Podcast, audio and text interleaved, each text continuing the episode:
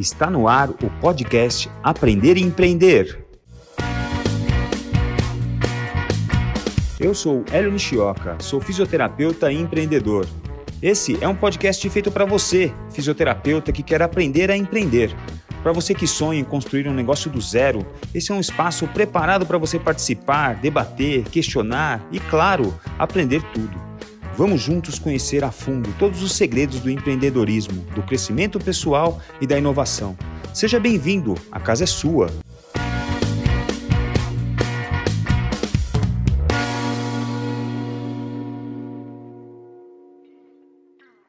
Olá, sejam bem-vindos todos. Estamos aqui no nosso podcast Aprender e Empreender. Estamos essa noite com uma convidada super especial, Estamos aqui numa noite super gostosa para a gente conversar, ajudar todos os empreendedores da fisioterapia, em, em, é, apresentar para eles as melhores soluções, as melhores ferramentas. E hoje nós temos uma contadora, uma pessoa formada aqui em ciências contábeis para nos ajudar, para nos informar e trazer para nós todas as melhores informações. Antes disso, uma correção para fazer do nosso último podcast. Eu falei é, no podcast onde eu falei da minha história, no, no podcast número 1. Um, é, número 2 foi com o professor Douglas Gil, número 1 um foi sobre a minha história. No meu podcast, no primeiro, eu falei que o meu primeiro estagiário foi o Marcelo Rainato. E eu recebi uma mensagem carinhosa da minha verdadeira primeira estagiária, foi Paulinha Figueira. Ela foi minha primeira estagiária, porque quando o Marcelo chegou, ela me disse que ela já estava do meu lado, já estava comigo. Então, Paulinha, tá corrigido o nosso, o meu erro, a minha gafe aqui. Muito, muito, muito obrigado pela informação. E ela me falou isso no dia que eu encontrei com ela e foi muito bom revê-la. Foi muito legal. Então hoje nós estamos aqui com a Giovana Rodrigues. Giovana Rodrigues está ficando é, conhecida como a contadora dos fisioterapeutas. Ela é graduada em Ciências Contábeis pela FECAP, está há 20 anos no mercado e há 15 anos mais ou menos ela lida com pessoal da nossa área, com fisioterapeutas, e já tem é, ajudado muita gente, tenho indicado ela para muita gente, ela cuida particularmente também das minhas coisas, e está aqui com a gente essa noite, como todos os podcasts, eu começo com uma frase. Hoje eu escolhi uma frase legal aqui. É, uma pessoa que vê o mundo aos 50 anos, da mesma forma que aos 20, ela desperdiçou 30 anos da sua vida. Essa frase é do grande Muhammad Ali, um dos maiores pugilistas da história. Muito boa noite, Giovana. Obrigado pela sua presença aqui. É um prazer você com a gente. Boa noite, Hélio. Um prazer é todo meu e muito obrigada pelo convite. Fiquei muito feliz. Legal, legal. Então vamos aqui falar um pouco sobre nomenclatura. Vamos alinhar algumas coisas para que a, as pessoas que estão ouvindo a gente grande parte fisioterapeutas, não, a gente não fique boiando, né? Então, vamos falar um pouco sobre alguns nomes que a gente vê aí no jargão da sua profissão, da, um jargão que não devia ser da sua profissão, um jargão que devia ser da cabeça de todo empresário, né? De todo Verdade. mundo que quer empreender. Por exemplo, receita e despesa. Qual é a diferença de receita e despesa? Então, vamos lá. É, não vamos falar de receita de bolo, tá?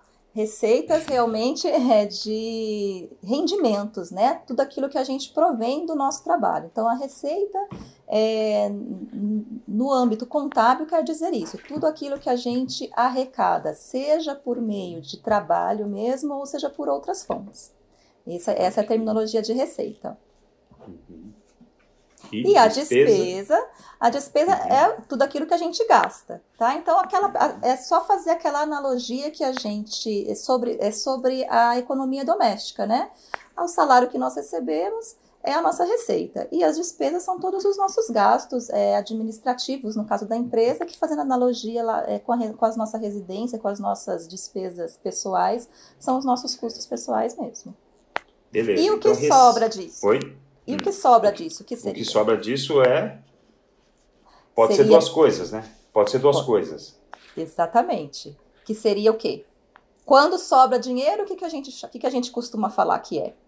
Nossa poupança, né? Que, é, que seria é, o nosso lucro.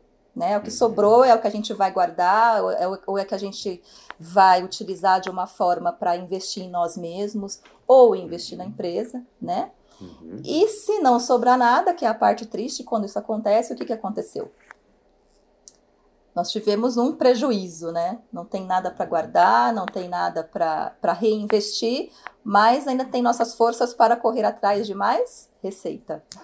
É, tá bom. Certo? Então, receita e despesa, a diferença entre receita e despesa, quando ela é positiva, ela é lucro, quando é negativa, é prejuízo. Né? Perfeito, né? isso mesmo. E o que é Prolabore, que é um nome tão esquisito que a gente vê toda hora? O que é Prolabore? O Prolabore é o salário que a empresa paga para o dono da, dela mesma, né? Então, o uhum. proprietário da empresa também recebe um salário. E por que, que a gente fala que recebe? Porque ele também trabalha para a uhum. empresa, mesmo que a empresa seja dele. Então, é só uma diferença de nome. É o salário, só que tem esse nomezinho aí, Prolabore. Tá certo. Legal, então acho que a gente conseguiu aqui falar de alguns, algumas nomenclaturas e vamos lá continuar. Bom, é, um fisioterapeuta que começa a, a empreender, saiu da faculdade, ele começa a atender o vizinho, começa a atender uma senhora na, na rua que ele mora, ou uma, um vizinho de prédio, e ele começa a ter receita. Né? Ele começa a ter, a ter receita. Cada consulta que ele faz, ele ganha lá seu dinheirinho. E aí, até quando até que nível de ganho esse, esse fisioterapeuta ele é isento de declarar ou de fazer alguma coisa de impostos, de fazer alguma coisa formal? Até quando esse cara é, é isento? Pela tabela progressiva do imposto de renda pessoa física, quem tem receitas no, no montante mensal de até 1.900, no 1.903 reais, fica isento de fazer qualquer tipo de declaração, qualquer tipo de prestação de contas para o leão, que a gente fala, né? Tá. Que nada mais tá. é do que aquela declaração de imposto de renda pessoa física que todo ano, lá no mês de março, abril, as pessoas têm que entregar. Então, tá. teve esse rendimento, teve essa receita num limite até R$ 1.900, fica isento de fazer essa declaração, tá? Uhum. Porém, não fique isento de, de, de dar aquele recibo para aquele seu paciente que ele está que, que ele tá atendendo naquele momento, tá bom? Mesmo que ele não, tenha, não esteja emitindo nota fiscal eletrônica, ele pode dar um recibo para o paciente, para o paciente ou pegar isso. um reembolso do, do convênio ou apresentar isso no, no, no na declaração na... de imposto de renda. Perfeito, é isso mesmo. Tá. tá. E aí, ou seja, né, então qual que é a primeira conclusão que a gente chega, depois de falar de nomenclatura e falar sobre os a receita e os ganhos do, do profissional? Quer dizer que até 1903, você falou? Isso. Para ser até... mais exato, o valor é R$ 1.903,98 centavos. 1.903 reais e 98 centavos, sendo bem criteriosa. então, até 1903 o fisioterapeuta ele não precisa declarar imposto de renda. Ele não precisa declarar, no, na, ele se declara como isento, correto? Desde que ele não tenha outras fontes de renda, sim. Exatamente tá. isso. Tá.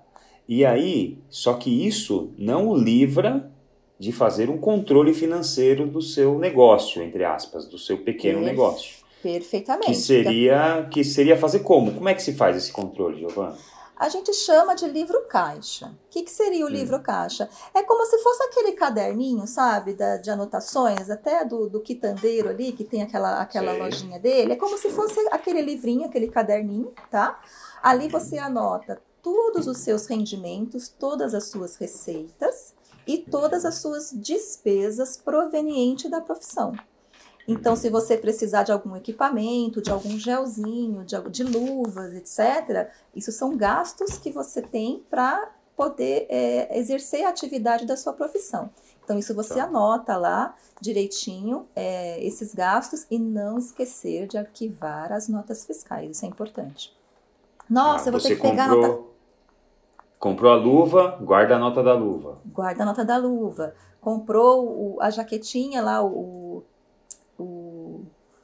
como é que chama o, o, jaleco, né? Guarda jaleco. também o jaleco, ah, guarda também a notinha e assim por diante, de todos os materiais que forem usados. Ah, mas e aí ele ter... faz um fechamento mensal? Fechamento mensal, exatamente. Tá, tá. E esse então, fechamento mensal é aquela nossa continha que a gente falou no início da nossa conversa, né? Total uhum. das, das, dos rendimentos, das receitas, menos os total, o total das despesas, a gente vai chegar no lucro ou no prejuízo daquele período, daquele mês. Tá. E aí, é esse valor que não pode ultrapassar R$ 1.903,98 para eu continuar isento. Exatamente, que é o resultado, é o lucro, tá bom? Tá, é o resultado líquido, então. Né? Resultado né? líquido, isso. Se eu não tiver tá despesas para apresentar, aí o, o, a base do imposto passa a ser o rendimento bruto. Mas a gente é, é permitido pela legislação nós abatermos as despesas. Tá. E aí, se, eu começo a estourar esse valor de 2.000, 2.100, 2.300, 3.000, hum. já não é interessante eu ser um autônomo, né?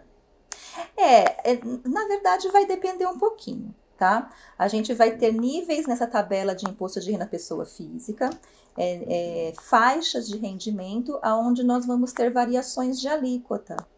Então, quando a gente tem um rendimento assim até é, 3 mil reais, 3 mil e pouquinho, ainda vale a pena a gente analisar a tabela progressiva e trabalhar como autônomo, se, é, tá. se, se for o caso. Senão, a gente já começa a pensar na abertura de um CNPJ. E tudo isso também vai variar de acordo com o volume de despesa que eu tenho. Porque geralmente, se eu faturo lá, se eu consigo ter, ter receitas de 5 mil reais por mês, por exemplo, não é só porque é 5 mil que eu vou migrar para um CNPJ. Porque se eu tiver um volume de despesa é significativo também, o meu lucro não vai ser de 5 mil o meu lucro pode ser de dois, pode ser de três. Sim. Aí passa, pode tiver... ser que seja compensatório ainda continuar como autônomo. Sim. Então é interessante sempre a gente ter é, essas contas na ponta do lápis para tomar a melhor decisão no momento de migrar ou não para um CNPJ. Tá.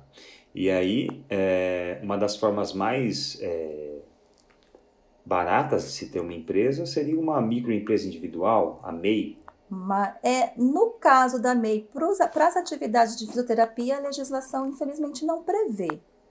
Mas a gente consegue abrir uma empresa, microempresa, enquadrada no Simples Nacional para prestação de serviço. Ah. Então, fisioterapeutas não podem ter empresa do tipo MEI? Não, não por, justamente decorrente da atividade mesmo. Tá. A, a legislação não prevê. Isso é só uma classificação, não tem uma justificativa diferente dessa, né? Não, é uma classificação da, da, da legislação mesmo. Eles, tá. inclusive, é, periodicamente, eles avaliam e reavaliam essas atividades, inserindo ou excluindo atividades do regime, do tá. E, e, qual que é a taxa de, de, de impostos que você paga numa MEI, por exemplo? É tudo igual para todas as profissões que estão inclusas? Para todas as atividades inclusas, a taxa é igual, é uma taxa fixa de R$ reais já está incluso aí pagamentos de todos os impostos, inclusive a contribuição para o INSS na Previdência Social, para aposentadoria. Está tudo incluso nos R$ reais. Isso, só que a, só que a aposentadoria, ela é só só vai valer para quem, quem for se aposentar por idade e não por tempo de contribuição. Tá. No caso da MEI, tá bom? Tá. O que a gente vê muitas vezes são fisioterapeuta, é, fisioterapeutas que vieram de outras profissões. Então, assim, por exemplo, o cara era fazia massagem, era um técnico de massagem e evoluiu para estudou, fez a faculdade, fez a graduação de fisioterapia.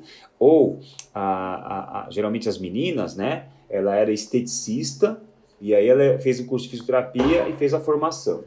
E aí, é, essas pessoas, elas começam a atividade delas como massagista ou como esteticista na MEI, né? Uhum. Então, quando ela, quando ela recebe a graduação em fisioterapia, ela não pode mais trabalhar com, com uma MEI, certo? Certo. Aí ela vai pegar essa MEI que ela tinha com essa atividade que era permitida de massagista ou esteticista, e aí a gente vai fazer, ou ela faz o fechamento desse CNPJ, né? Ou ela faz a migração do tipo de empresa, de MEI para uma MEI comum, e faz a alteração da atividade, é, ou excluindo as outras, ou apenas incluindo a atividade de fisioterapia. Entendi. Muito legal.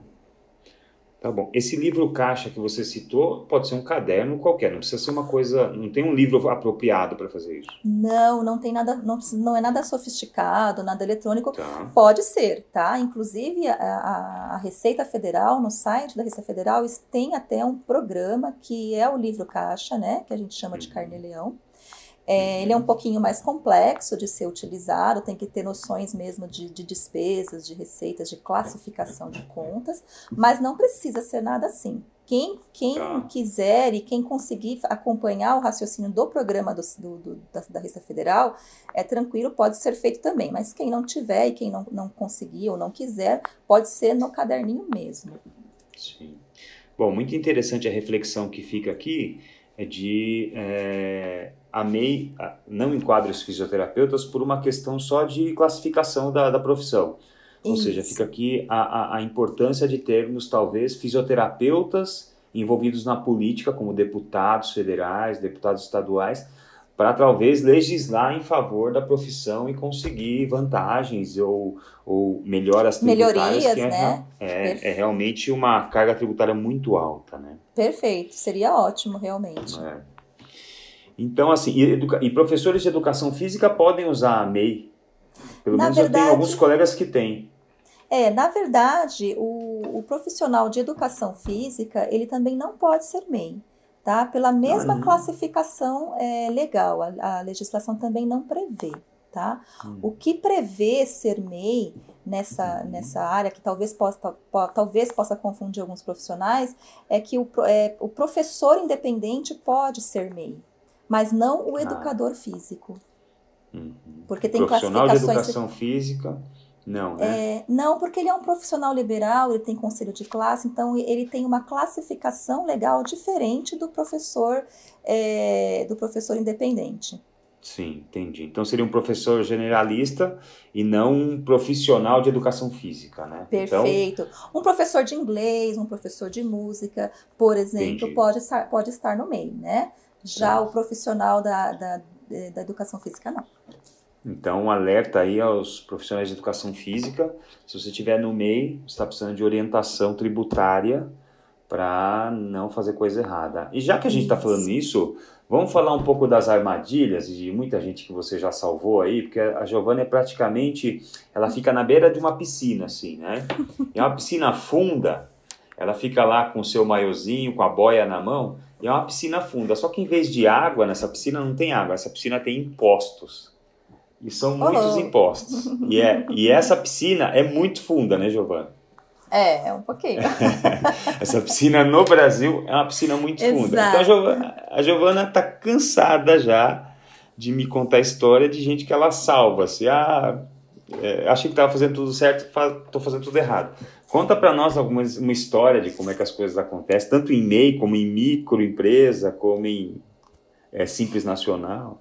É, esse, é, você falou bem, esse é o princípio. A pessoa acha que está fazendo tudo certo, e aí de repente se depara com um problema ou com uma notificação ou com é, é, um ouviu dizer daqui, um ouviu dizer dali de outras pessoas, e aí acaba coçando a cabeça assim, se perguntando, ué, será que eu estou fazendo realmente certo? Aí levanta o bracinho lá naquela piscina que você mencionou e eu vou lá e pego. Vem cá que eu vou te explicar. Vem cá que eu vou te explicar.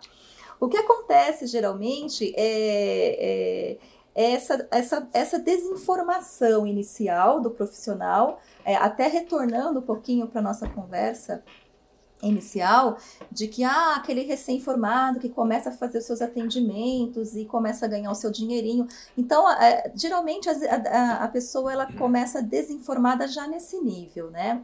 Em relação a como tratar as suas finanças, né? Então, começa lá a receber valores, começa a depositar em sua conta bancária, não faz um controle do livro caixa, até é, é, realmente por falta de conhecimento. Mas mesmo assim acha que está tudo certo, né? Porque afinal de contas é fruto do seu trabalho aquele rendimento, né? Uhum. Só que é, a gente precisa, é, infelizmente ou felizmente, prestar conta desse rendimento na hora de fazer a declaração de imposto de renda, né? E, e, profissionais da área da saúde, principalmente porque os seus recibos, né, os seus valores é, que são cobrados, eles, eles são revertidos para os seus pacientes em benefícios fiscais na hora de fazer as suas declarações de IR também, né? Então, é, é sempre, assim, é muito interessante que a gente já tenha é, como base, como na, em mente, como que funciona isso. A gente pode pensar é, é, o profissional vai pensar nele mesmo e vai pensar também no seu paciente na hora dele fazer essa organização financeira, porque na, na, na declaração de imposto de renda pessoa física, esses dados são cruzados. Como que isso acontece? É, as pessoas me procuram muito achando que está tudo certo na sua vida financeira, só que de repente é, descobre que não. Aonde que começa a primeira falha? Na ausência da emissão ou do controle dos, da emissão de recibo dos seus rendimentos, né, da, das consultas que são feitas, e das, das, das devidas anotações no livro caixa e, e, e, do montante que recebe. Então, geralmente, as pessoas é, se equivocam já nesse limite de dois mil reais é, da tabela progressiva do imposto de renda. Então, acreditando que não há necessidade de prestar contas, né? É, acreditam ser isentas, porque vamos combinar que dois mil reais não é um valor que a pessoa se, ah, tô, tô, tô bem, tô ganhando pra caramba, né? Então, a uhum. pessoa não vai imaginar assim que, ah, eu vou ter que prestar contas de dois mil reais, a partir desse valor já começa. E, e muita gente, é, a, ao atingir esse limite ou ultrapassar esse limite, acaba passando batido. É, depois faz investimentos nas contas pessoais, é, deixa ou deixa na, na, conta corrente mesmo, e na hora de fazer a declaração de imposto de renda, o governo faz o cruzamento das informações e se isso não estiver devidamente declarado, informado, ou até com os recibos é, é do, do, do livro caixa que nós falamos inicialmente, ele pode estar sujeito a uma malha fina. Uhum. Então, geralmente as pessoas me procuram já nesse estágio. Giovana, eu faturei 10 mil reais durante o ano inteiro, durante os 12 meses, o que, que eu faço agora? Então, a gente tem que suar, correr para poder colocar em dia essa escrita, né? Colocar em dia esse livro caixa, é, juntar as despesas para tentar fazer com que esse profissional não pague tanto imposto de uma forma desnecessária. E, e, geralmente é isso que a gente faz. O profissional nos procura, a gente faz os levantamentos das, dos seus rendimentos, ele toma um susto porque ele acha que ele não precisava de nada daquilo, mas aí depois, é, com as explicações técnicas que a gente está passando aqui, inclusive, ele, ele se conscientiza de que tem, né, que prestar conta disso, uhum.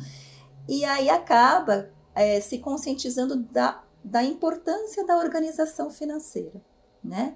E como isso pode ser benéfico para ele na hora de pagar, de, de, diminuir a sua carga tributária.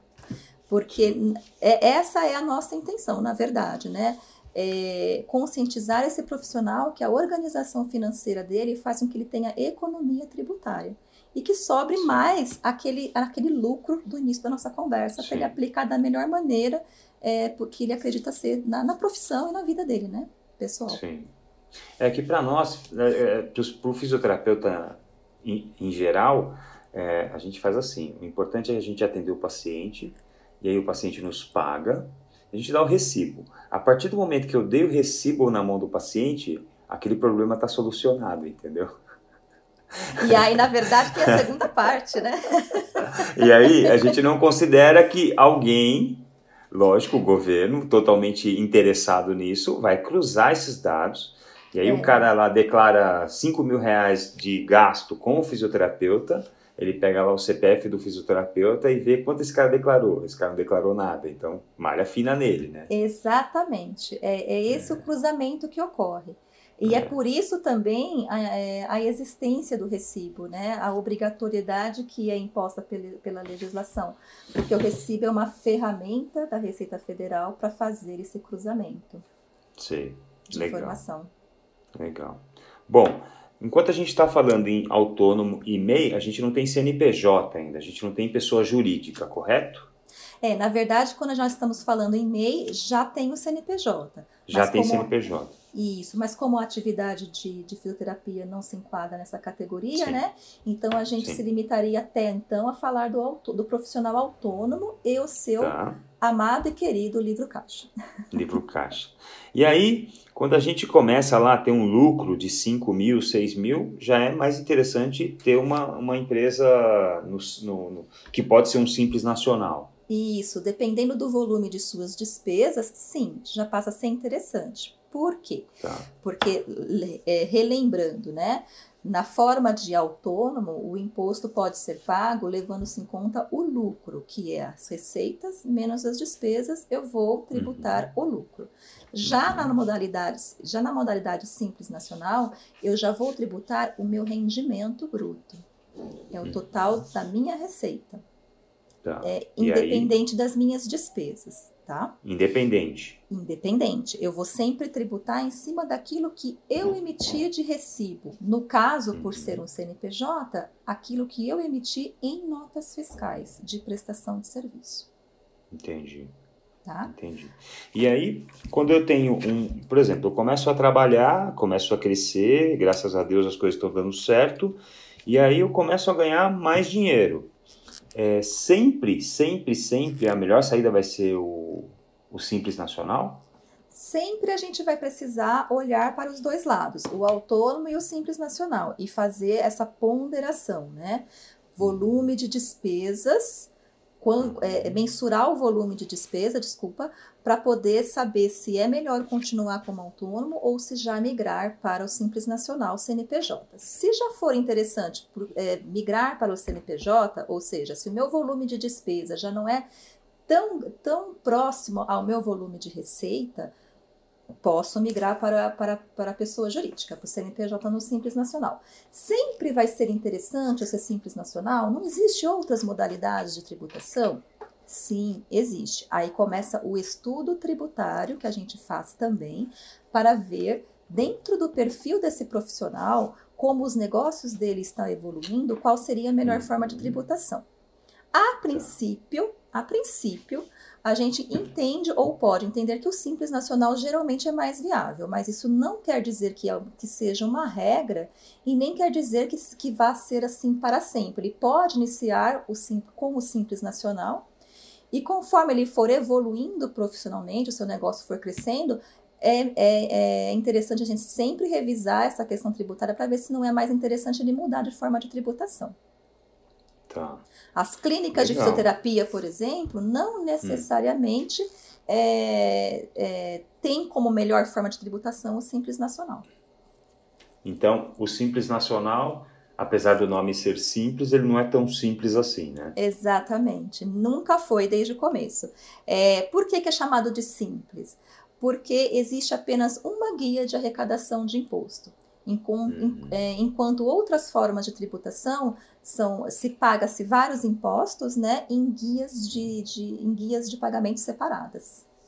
Tá. E aí é porque é, é uma, um pedaço é para a União, outro pedaço é para o Estado, é por causa disso que você tem várias guias? É por causa Municipal, disso. estadual. Exatamente. No Simples Nacional tá. também é, é, se paga impostos para várias é, para vários órgãos, né?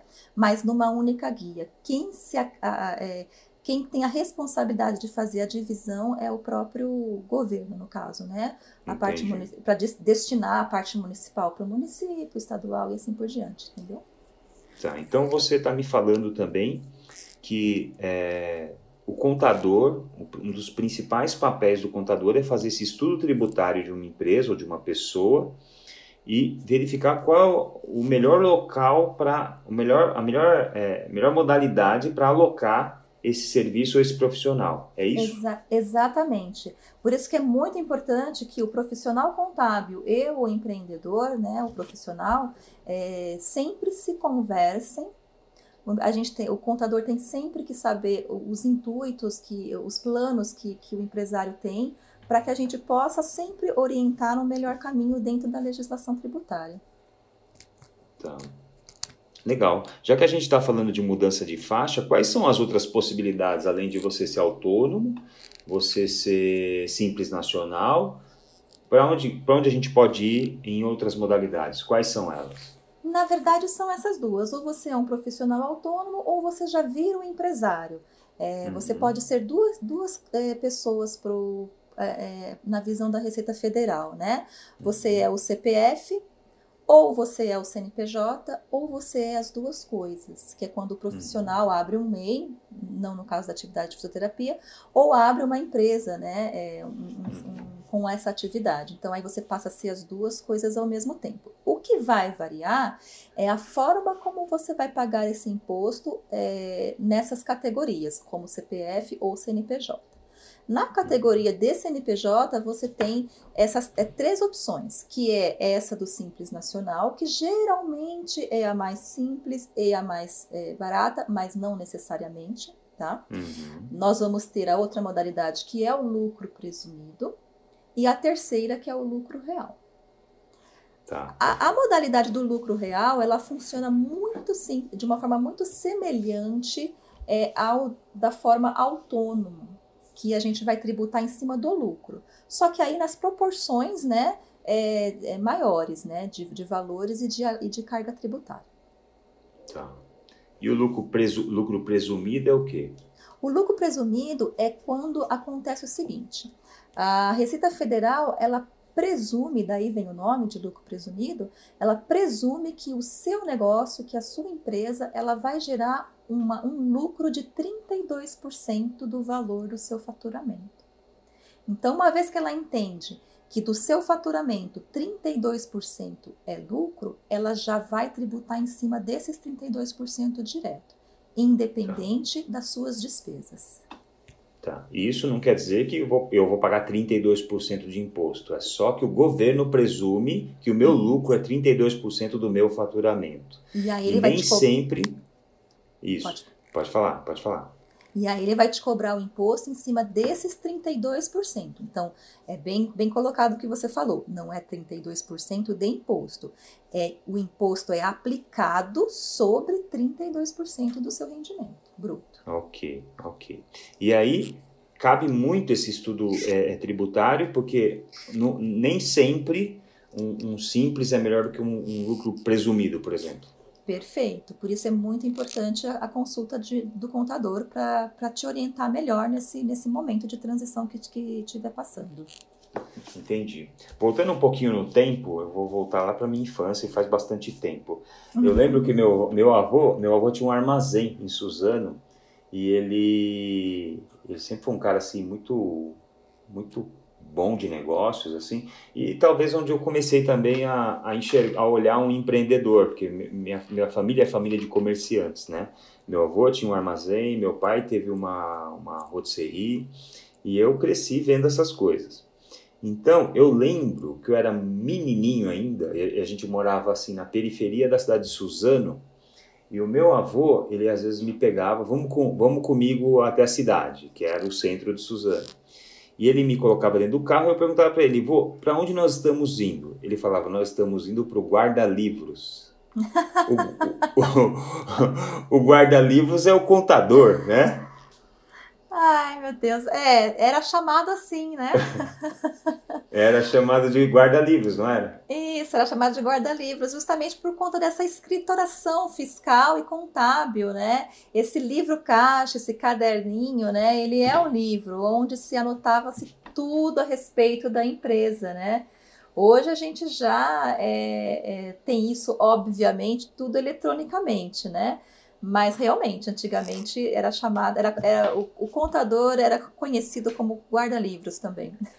E, e, o contador era um cara que estocava livros, né? Porque ele ia guardando o livro de um ano, do outro ano, do outro ano, chegava uma empresa de 20, 30 anos, tinha 20, 30 livros. Exatamente, não necessariamente só isso, porque dependendo do, do, da movimentação da empresa, em um ano só a empresa poderia ter muito mais do que um livro por mês.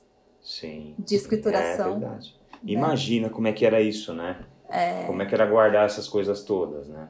E ainda tem gente que fala, eu não sei se você chegou a, a ouvir isso do seu avô, mas ainda tem aquele, é, é, aquele pessoal que fazia a escritura em, em, gelatinas, que eles falavam muito isso antigamente, né? Que a forma de. de é, antes da máquina de escrever, ainda existia essa, essa, essa ferramenta aí de, de fazer as escriturações. Graças a Deus passou. É, Mas o que, é, que, é, que, que é, é, co é como se fosse um, um, um, um você, você tem a folha, né? É como se fosse o carbono, sabe? Só que a, a folha, a folha, a folha, ela, ela, ela tinha assim um, uma textura gelatinosa. Então o pessoal falava hum. dessa forma Entendi. na hora de escrever. Bom, voltando agora da aula de história, vamos seguir aqui com a nossa conversa. Bom, é, Giovana, é importante pro, porque assim a, a, a, gente a gente é profissional de saúde, fisioterapeuta, você estuda e se forma em fisioterapia. A gente não tem sequer uma aula, uma. Eu acho isso uma falha enorme da graduação. A gente não tem uma aula sequer de finanças ou de como abrir um negócio, uma aula de empreendedorismo, né? Acho que, acho que as coisas estão os canais estão se, se acordando para essa coisa. Então, assim, é, todo o dinheiro que chega na minha mão, eu entendo como um dinheiro meu, é, não importa se é fruto do meu trabalho, se é mesada do meu pai ou se eu é, vendi minha coleção de figurinhas. Tudo é dinheiro e, é, e se, se, era meu, eu vendi, é meu também. É, então, é, aí vira aquela confusão de dinheiro que eu recebi de uma clínica como fisioterapeuta prestador de serviço e dinheiro que eu atendi três pacientes particulares e enfiei no meu bolso. Então são dinheiros diferentes que eu enfio no meu bolso e eu misturo o dinheiro da minha empresa, que sou eu também, né? Então fica essa confusão até de identidade, né? Quer dizer, eu uhum. sou eu pessoa física, eu sou eu pessoa jurídica. E eu acabo pegando todos os dinheiros da minha, do meu dia, enfiando no meu bolso e no outro dia eu estou gastando. É muito grave a gente juntar o dinheiro da empresa e o dinheiro da pessoa física? Olha, isso é muito, muito, muito comum de acontecer. Acontece mesmo essa crise de identidade que você falou. É, e isso é um, um, dos pecadinhos da contabilidade, né? Fazer essa mistura é, dos dinheiros, né? É, uhum. por quê? Primeiro, porque você, se você fizer essa mistura, você já não sabe o quanto que a sua, o seu trabalho profissional está te rendendo porque você já misturou ali tudo na mesma conta, tudo da, no, no, mesmo, na mesma caixinha, a sua, a, o seu rendimento da venda da figurinha com o seu rendimento do seu atendimento particular, enfim. Então você já não consegue mensurar se é, o quanto que a sua profissão está, está te remunerando. Você já não consegue mensurar se aquilo que você está cobrando do seu atendimento realmente cobre os custos, cobre os gastos que você tem para realizar essa atividade. Então, é interessante sim, muito importante, é muito mais do que recomendável a palavra. É essencial, eu diria, que você separe essa, essas receitas, esses dinheiros. Então, principalmente daquilo que você ganha como remuneração do seu trabalho justamente para você conseguir mensurar se você está cobrando adequadamente, de uma forma justa, se os gastos que você tem condiz com os seus ganhos e poder fazer um controle financeiro adequado. Aquele dinheiro que você recebe, que não advém da sua atividade profissional, ou não, ou, ou até advém, mas ele não vem da sua, por exemplo, da sua empresa, se você tiver um CNPJ, ele tem que ser separado, tem que ser tratado de maneira diferente, em caixas diferentes, em contas bancárias diferentes. Uhum. Entendi. Legal, legal. Então essa é, é uma das dicas, separar o dinheiro da empresa e do dinheiro pessoal e não misturar as duas coisas. E uma das grandes importâncias de tirar esse dinheiro, é, é, não misturar o dinheiro da pessoa física com o dinheiro da empresa, é porque senão você mascara a saúde da empresa, né? Você não faz o diagnóstico mensal se a saúde da empresa é boa ou se a saúde da empresa é frágil. Porque você pode estar tá vivendo até bem, mas a sua empresa está dando prejuízo e você não consegue detectar esse prejuízo porque você mistura todos os dinheiros e na verdade um, dinhe um dinheiro tá, um trabalho está cobrindo o outro né? E você, pode estar tá se consegue... boicotando né? Porque você pode estar tá, é, mascarando também o, o a, a, possibilidade da sua, da sua empresa crescer da sua empresa evoluir porque você não consegue enxergar por conta da desorganização financeira Entendi. Bom, falando em desorganização e falando em crescimento da empresa, você acha que o contador ele pode ajudar o, o, uma empresa, um fisioterapeuta a crescer na, na carreira? Você acha que esse papel pode ser atribuído ao contador também? Claro, o contador ele é um parceiro né, dos, dos profissionais, não só nessas dicas financeiras, é, mas é com, com, certeza principalmente nelas, né? Porque é, é aquilo que a gente estava falando agora há pouco. É, a você tendo a sua organização financeira, você consegue saber se aquele, aquela prestação de serviço que você está realizando, ela condiz com o valor que você está cobrando. Você consegue verificar, é, é, a, a, os, é, traçar é, é, projeções até onde você quer chegar, o que você gostaria de fazer é, da sua profissão. Então, tudo envolve o crescimento, esse crescimento profissional, aliás, desculpa, ele vai envolver principalmente também essa questão da, das finanças, né? Porque ninguém vai investir em algo que não dá retorno. Né? E aí, para a gente poder é, investir em algo que dá retorno, a gente tem que partir do quê? Do planejamento e da organização para que é, isso comece, para que as coisas comecem a crescer, a, a aparecer, a se realizar e a crescer, a evoluir. E a gente consegue dar esses parâmetros né, para o pro profissional, é, abrir janelas, ideias, aonde ele possa fazer investimentos e, e aonde ele possa se organizar melhor financeiramente para poder é, sempre estar investindo em si, na profissão e na sua empresa. Com mais segurança também, né? Com mais segurança, isso. É. Legal. Bom, vamos dar mais um passo aqui. É, o que, que, a gente precisa? O que, que um, o jovem empreendedor hoje, o cara que está lá recém-formado, ele quer começar um consultório devagarinho, o que, que esse cara precisa é, para abrir um consultório? Por menor que seja, mas para abrir um consultório. Em primeiro lugar de tudo, essa consciência de educação financeira que a gente tem falado até agora, né?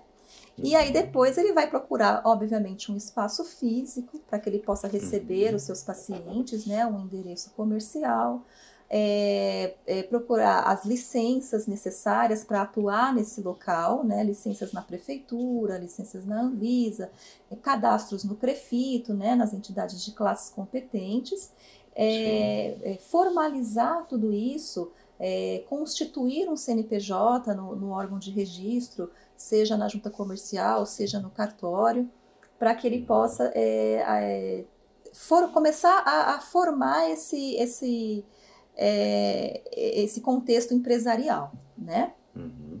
Formalizando essa parte do, de documentos e de registros, aí ele começa a fazer a divulgação do seu trabalho, é, seja através das mídias sociais, no famoso boca a boca, começa a se apresentar para o mercado para poder captar os seus pacientes e aí começar a, a, a trabalhar, a evoluir. Tá. E aí, essa, toda, toda essa, essas, essas licenças, essa coisa de corpo de bombeiros e Anvisa, é uma coisa que o contador tem capacitação para ajudá-lo. Com certeza. Então, o que, que ele deve fazer depois de, de escolher o seu local, né? O, o, o, lugar aonde vai ser o seu consultório?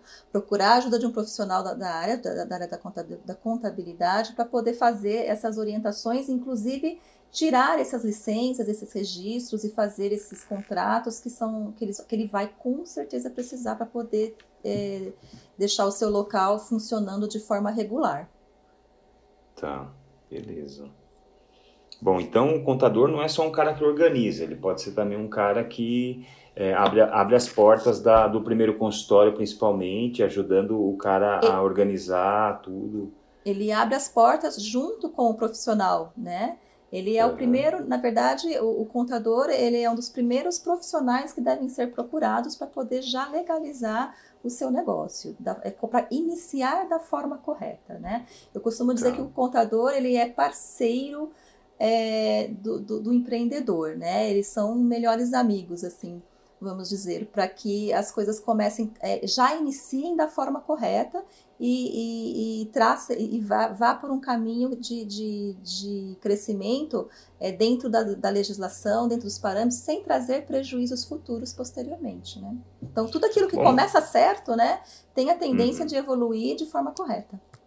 Tá, então se, se, o, se o empreendedor e o contador são os melhores parceiros, por que que toda vez que o telefone toca e aparece o nome do contador, a gente tem um frio na espinha, assim, a gente oh, sente medo Deus. do contador? Por que, que a gente sente medo do contador, hein? Por que, que a gente tem medo? Olha, graças a Deus, a, a, a profissão contábil, né, a, a, essa, essa atividade, ela, ela evoluiu bastante. Antigamente, a gente era muito conhecido como os famosos guarda-livros, como você recordou aí, né? É, depois de um tempo, nós passamos a ser os emissores de impostos, emissão de guias de impostos.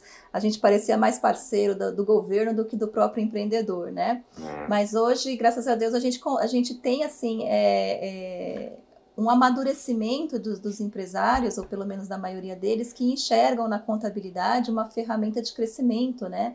Uma ferramenta que é utilizada para tomada de decisões, para a gestão do negócio em si, né? Então, assim, não há por que ter medo do contador, muito pelo contrário. Então, não enxerguem o contador como inimigo, por favor. É, talvez seja porque também a gente recebe más notícias muitas vezes através do contador, né? Más notícias da nossa própria ingerência, né? Da nossa própria desorganização. E, a gente também tem que. Você, você, você tem que confessar uma coisa para mim. Geralmente as pessoas te procuram, elas já estão em apuros, né? É, procuram para é muito... resolver os problemas, né? É. é na verdade, é... mas por que que isso acontece? Né? Muitas vezes por conta da desinformação, às vezes a ingerência que você citou, ela não é, é, causada propositalmente, né? É por falta de conhecimento mesmo. O profissional, da, principalmente o fisioterapeuta, ele está é, mais preocupado em fazer fisioterapia, né? E aí essa uhum. parte da gestão acaba ficando por segundo plano, mas assim por falta de é, é, conhecimento da importância de se ter isso em dia, de se ter isso organizado, né? Então é, as pessoas realmente ficam em apuros, mas é, a partir do momento que começa a ter essa consciência de, de, de organização financeira, é, as coisas de educação também financeira, as coisas começam a, a entrar no trilho novamente e se corrigir. E a, a, falta do conhecimento pode também causar esse temor que você citou, né? Do, que, que os contadores, a princípio, quando vêm para arrumar, óbvio que vão ter as coisas erradas, né? Então, sempre vai ser uma má notícia ter, você ter que correr atrás de algum prejuízo, né? Mas aí depois que tudo de tudo organizado, as coisas começam a ficar mais, mais simples e fazendo parte do cotidiano do, do profissional. É engraçado, né? Porque é, vou fazer um paralelo entre as duas, um paralelo entre as duas profissões. Hoje o fisioterapeuta ele começou lá, eu, eu que tenho mais de 20 anos de formado, lá atrás o fisioterapeuta era praticamente um mecânico de gente. Então assim a gente olhava só para os mecanismos do movimento, só como ele funcionava e a gente era praticamente um cara que deitava debaixo do chassi do carro, consertava e devolvia o carro para o dono. Hoje, a gente percebe que dentro da profissão, a gente cada vez mexe menos na, na mecânica do paciente, cada vez a gente intervém menos em coisas mecanicistas e a gente está tá também passando por uma transformação muito importante na profissão, que é de ser um aconselhador, que é de ser um, um direcionador desse paciente para ele ter melhores práticas, ter melhores hábitos e ter melhores é, é resultados na sua vida. Então, você está falando para mim também que, da mesma forma que o fisioterapeuta está evoluindo para um ser, pra, pra, como um agente de educação, o contador também está evoluindo para ser um agente de educação para que, com mais informação e mais conhecimento, a população e as pessoas sofram menos e os negócios deem mais resultado. É isso mesmo? É isso mesmo. É muito bem resumido. E, e isso é, é, é, muito importante porque vai trazer aquela satisfação pessoal para o profissional. Poxa, eu não estou limitado a fazer fisioterapia, eu não estou limitado a fazer contabilidade. Não, a pessoa se torna uma, é, é, ela se torna uma pessoa mais completa, mais capacitada e mais independente também para gerir a sua, a sua própria, o seu próprio negócio, a sua própria Sim. vida financeira, né? Então, a, a pessoa, ela para ser completa, ela não, tem, não pode conhecer só de um assunto, né? Ela tem que ir agregando valores e conhecimentos que vão sempre é, trazer algum tipo de benefício no contexto geral da vida dela, né? Então, isso Sim. acontece em toda e qualquer profissão. Sim. Tá Legal. vendo como não pode ter medo do contador? é, é. E assim, a gente tem agora a nota fiscal eletrônica, né? Nota ah. fiscal eletrônica é uma ferramenta é, do Estado para ter muito mais controle sobre por onde anda o dinheiro, por onde, de onde ele sai, onde ele entra, e se quem recebe esse dinheiro está declarando direitinho, né? E você, você pedir nota fiscal eletrônica com CPF, você carimba o dinheiro praticamente. Fala um pouquinho disso para nós. É, na verdade, todos esses processos eletrônicos que a Receita Federal a cada dia inventa novos, né? E, e eles são para fiscalizar mesmo, eles, eles, eles vêm para substituir a presença física do fiscal na porta da sua empresa, é, com aquele monte de autuações na mão. É, ela, ela, essa parte eletrônica ela vem para fazer isso online, né? Uhum. É, fazendo cruzamento de dados. Por isso que é, existe muito incentivo por parte da, do governo é, em fazer as emissões com CPF, com, é, identificando a pessoa, para que haja no, é, possibilidade de cruzamento de dados, né? Uhum. para que, que essa fiscalização ocorra de forma eletrônica, para que se evite sonegações de impostos e coisas desse tipo, né? Então, é por que com CPF? Por que sem CPF? Hoje não há obrigatoriedade de se emitir nota fiscal. A, a, o, o, tomador do serviço não é obrigado a ter o CPF na, na nota fiscal, né? É, mas geralmente isso se faz necessário, aliás, geralmente não, sempre se faz necessário quando esse tomador, que é, por exemplo, o paciente do, da, da clínica da, da, ou do próprio fisioterapeuta, ele quiser ter algum benefício fiscal com isso. Qual seria o benefício, o benefício fiscal? Aquele que nós já citamos lá atrás para se, se é, para deduzir base de imposto na declaração de imposto de renda pessoa física. Então, ele não é obrigado. A clínica não é obrigada. A clínica é obrigada a dar, se o paciente quiser a, a nota fiscal com o CPF dele. É, se ele não quiser, é interessante que o faça mesmo assim a clínica, tá? É interessante que eu faça mesmo assim, porque com o CPF, é, com o CPF, mas se não, se mesmo assim não ocorrer, não é obrigatório, tá? Uhum. É obrigatória a emissão da nota, mas, uhum. é, mas não, se o paciente não quiser a identificação no seu CPF, é, a clínica faz a emissão dessa nota sem identificar o CPF do paciente. Tá. Não sei se você sabe me responder isso, mas os convênios para reembolso pedem a nota com CPF ou não? Pedem a nota com CPF porque ele precisa identificar aquele paciente do convênio para poder reembolsá-lo, né? Isso, na nota para poder reembolsá-lo. Inclusive, então, muitos convênios é, pedem até para discriminar as datas das sessões, os valores das sessões, para que eles possam fazer o, o, o reembolso é, devido. Tá, legal. Aí já não chega a ser uma questão fiscal, né? Mas pode ser exigido sim. Tá. Bom, então é, a nota fiscal paulista é só mais uma ferramenta de cruzamento de dados de maneira instantânea e eletrônica para detectar fraudes, né? Exatamente. Tá. É, uma, é, uma, é um dos propósitos, na verdade, né? Quais seriam os outros? Ah, para fazer a própria escrita fiscal, né? Porque antigamente tudo isso era feito é, manualmente, protocolados e registrados em juntas, em cartórios, e aí com a, for a forma eletrônica ela evita essas, essa, essa, essa burocracia, ela vai diminuindo essa burocracia, entendeu? Então não se tem mais é, lotações em órgãos de registros para poder registrar um livro, para poder apresentar um, um, uma escrita fiscal. Isso não está deixando, já deixou de existir através da, das, da, dessas notas fiscais eletrônicas e através de obrigações que as empresas entregam para o governo de forma eletrônica também. Entendi. Legal. Bom, e lá dentro do, do, do daquele fator R, do, do, é, isso é do Simples, né? Isso. O fator no R. Simples No Simples Nacional a gente tem o anexo 3 e o anexo 5. Perfeito. E aí você, você tem duas formas de tributar, de tributação, é, se você cai no anexo 3 e se você cai no anexo 5. Uhum. Fala um pouquinho, rapidamente, sobre Simples Nacional, e porque o, o anexo 3 é, é, impõe um, uma, uma, um, um imposto de 6%. O anexo 5 impõe um imposto de 15,5%. Fala um pouquinho sobre isso. Ok. Então, como que acontece? Na legislação do Simples, a gente tem atividades que, que, que, que, podem atuar nessa, nessa, nessa forma de tributação. Dentro dessa forma de tributação, existem alguns anexos. Anexo 3 são as atividades que pagam 6% de imposto sobre os rendimentos, sobre as notas emitidas. Anexo 5 são os rendimentos que tributam por 15,5%. Isso por classificação da legislação, tá bom? Tá. As atividades são classificadas nos anexos, não somos nós quem, quem as classificamos. O fator R dentro dessa história toda, como que acontece? E o que, que vem a ser esse fator R?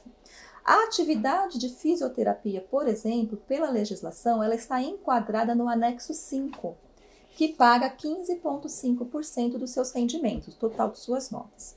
Porém, o, o, a legislação do Simples Nacional, ela coloca uma, uma condição que de, dela pagar 6% ao invés desses 15%. Que condição seria essa? O, os custos com folha de pagamento devem ser igual ou superior ao valor do faturamento, e isso é chamado de fator R, para que ele possa migrar automaticamente do anexo 5, pagando 15,5%, para o anexo 6, 3, desculpa, 3. pagando 6%. Então, tá. o fator R nada mais é do que esse índice, né? É o, é o, o índice de 28% de custo de fatura, de custo de folha em cima do seu faturamento para eu poder me beneficiar na redução do imposto. Então, deixa eu trocar isso em miúdos, porque nós somos fisioterapeutas, a gente tem dificuldade de entender essas coisas. Ok. Desse eu, tô, desse eu não estou falando besteira. Eu tenho uma, uma, uma clínica e tenho alguns funcionários que trabalham para mim, e com esses funcionários que são registrados, tem carteira assinada CLT, é, duas faxineiras, três secretárias, um manobrista, com esses caras que eu registrei, eu tenho mais dois fisioterapeutas registrados, com esses caras que eu registrei, eu gasto 28% do meu faturamento. Se eu gasto 28% do meu faturamento com funcionários registrados ou mais, eu pago 6% de imposto. Perfeito. Se eu não gasto, se eu gasto menos que 28%, eu caio no, fator, no anexo 5 e passo a pagar 15,5% de imposto. É isso? É, é isso mesmo. E nesses tá. custos de folha de pagamento, que são os funcionários registrados, os faxineiros, os recepcionistas, uh, os próprios fisioterapeutas, eu vou incluir também o salário do sócio, que é o chamado Prolabore. O Prolabore. Então o Prolabore conta para bater esses, para tentar bater esses 28. Conta também. Tá, legal. Bom. Tá bom. Eu acho que a gente conseguiu dar uma uma rastreada aí nas coisas que que a gente só não. O fisioterapeuta, acho que é, é que a gente. É engraçado, né? A gente. Você está de um lado resolvendo alguns problemas, né? E, e tra, trabalhar é isso, né? Trabalhar é resolver o problema de alguém, né? É uhum. só isso, né?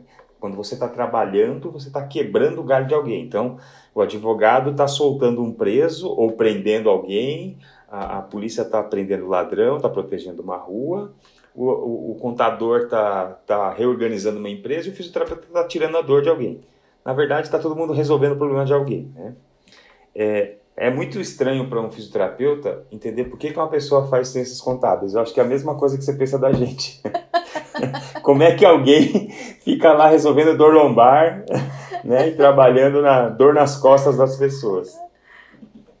É verdade. É, é uma pergunta, assim, até interessante. Eu, eu vou falar da minha experiência, né? Eu não, eu não posso te responder como que as pessoas vão parar dentro das ciências contábeis, mas eu posso te responder como é que eu, que eu fui parar, né? É, conta. Na verdade, é, eu fui, olha, olha que eu não sei nem se é bonito falar isso, né? Mas eu fui é, atrás da área contábil porque eu imaginei que eu sempre teria como atuar no mercado dentro dessa profissão, né? E quando eu comecei a, a estudar no meu primeiro ano de faculdade, eu parei e olhei, gente, quando e como que eu vou entender as coisas que estão sendo explicadas aqui para mim? Que eu não, não tenho condições de entender o que está sendo falado. Muito complexo. E conforme o curso foi passando e a gente foi assimilando informações, e mais importante, quando eu entrei realmente no mercado de trabalho, eu, eu descobri como que a gente pode ajudar as pessoas através dessas ferramentas que a contabilidade nos passa, né? Como que as coisas começam a ficar mais simples, mais claras para nós. Eu até costumo a, a, a, pensar assim, nossa, a pensar o seguinte, se eu não fosse contadora, eu ia ter muita dificuldade para entender tudo isso. Se eu fosse uma fisioterapeuta, por exemplo, né? Eu ia ter muita dificuldade para entender isso. O se que você acontece? Fosse fisioterapeuta, se você fosse fisioterapeuta, você ia dar trabalho para um contador, então? Provavelmente, provavelmente. Ia dar muito trabalho, viu? E, Sensacional. E aí, assim, é, foi muito assim gratificante quando eu comecei a descobrir como que a gente conseguia ajudar as pessoas e a felicidade que elas ficavam quando a gente resolvia os problemas dela. É muito legal. Ufa! Eu já, eu já senti isso, eu já senti isso quando cai minha taxa tributária, quando a gente muda alguma coisa na empresa, ah, dá um alívio, dá um não alívio. É? Tá vendo como o contador não traz só más notícias? É. É isso aí. Tá bom. Bom, Giovana, como é que as pessoas te acham? É, você que é especialista dos fisioterapeutas, o fisioterapeuta é a nossa audiência. É, como é que as pessoas te acham para poder se orient ser orientadas, para poder ser é, para poder receber educação financeira, educação tributária e para até pedir para você um estudo, ver como é que está a minha situação, ver se meu livro caixa está certo. Como é que as pessoas te acham?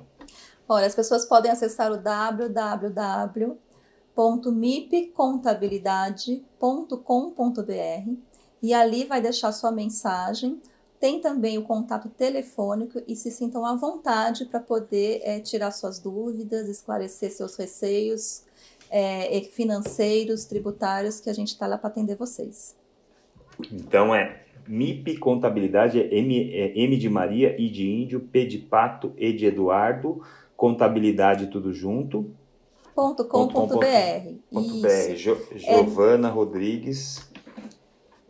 MIP de, MIP de, de micro e pequena empresa, que são os pequenos é, empresários que precisam tanto de uma força aí de esclarecimentos. Ah, legal. Uma vez eu vi teu logo lá, estava escrito MIP, eu falei, por que, que é MIP, né? É, é, é de micro e pequena empresa.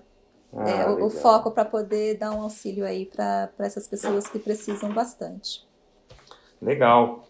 Bom, considerações finais, Giovana. A gente está chegando no final do nosso episódio, um episódio muito especial sobre, sobre contabilidade, sobre educação financeira para empreendedores. Fala aí o que você manda um recado para a audiência de fisioterapeutas. É, acho que a gente conseguiu quebrar um pouquinho dessa, desse, desse medo de, de contador ou desse, dessa coisa distante que é a finança, de, dessa coisa distante que é a administração, né? Ah, eu agradeço muito. É, eu espero ter contribuído né, com, com, com, a, com algumas informações. É, eu queria a minha, a minha intenção também era realmente de quebrar esse gelo né, do, do, do contador em, em relação às coisas que nós tratamos, porque às vezes as pessoas acham que são coisas ah, é muito chato falar de finança, muito chato fazer controle, muito chato guardar nota fiscal.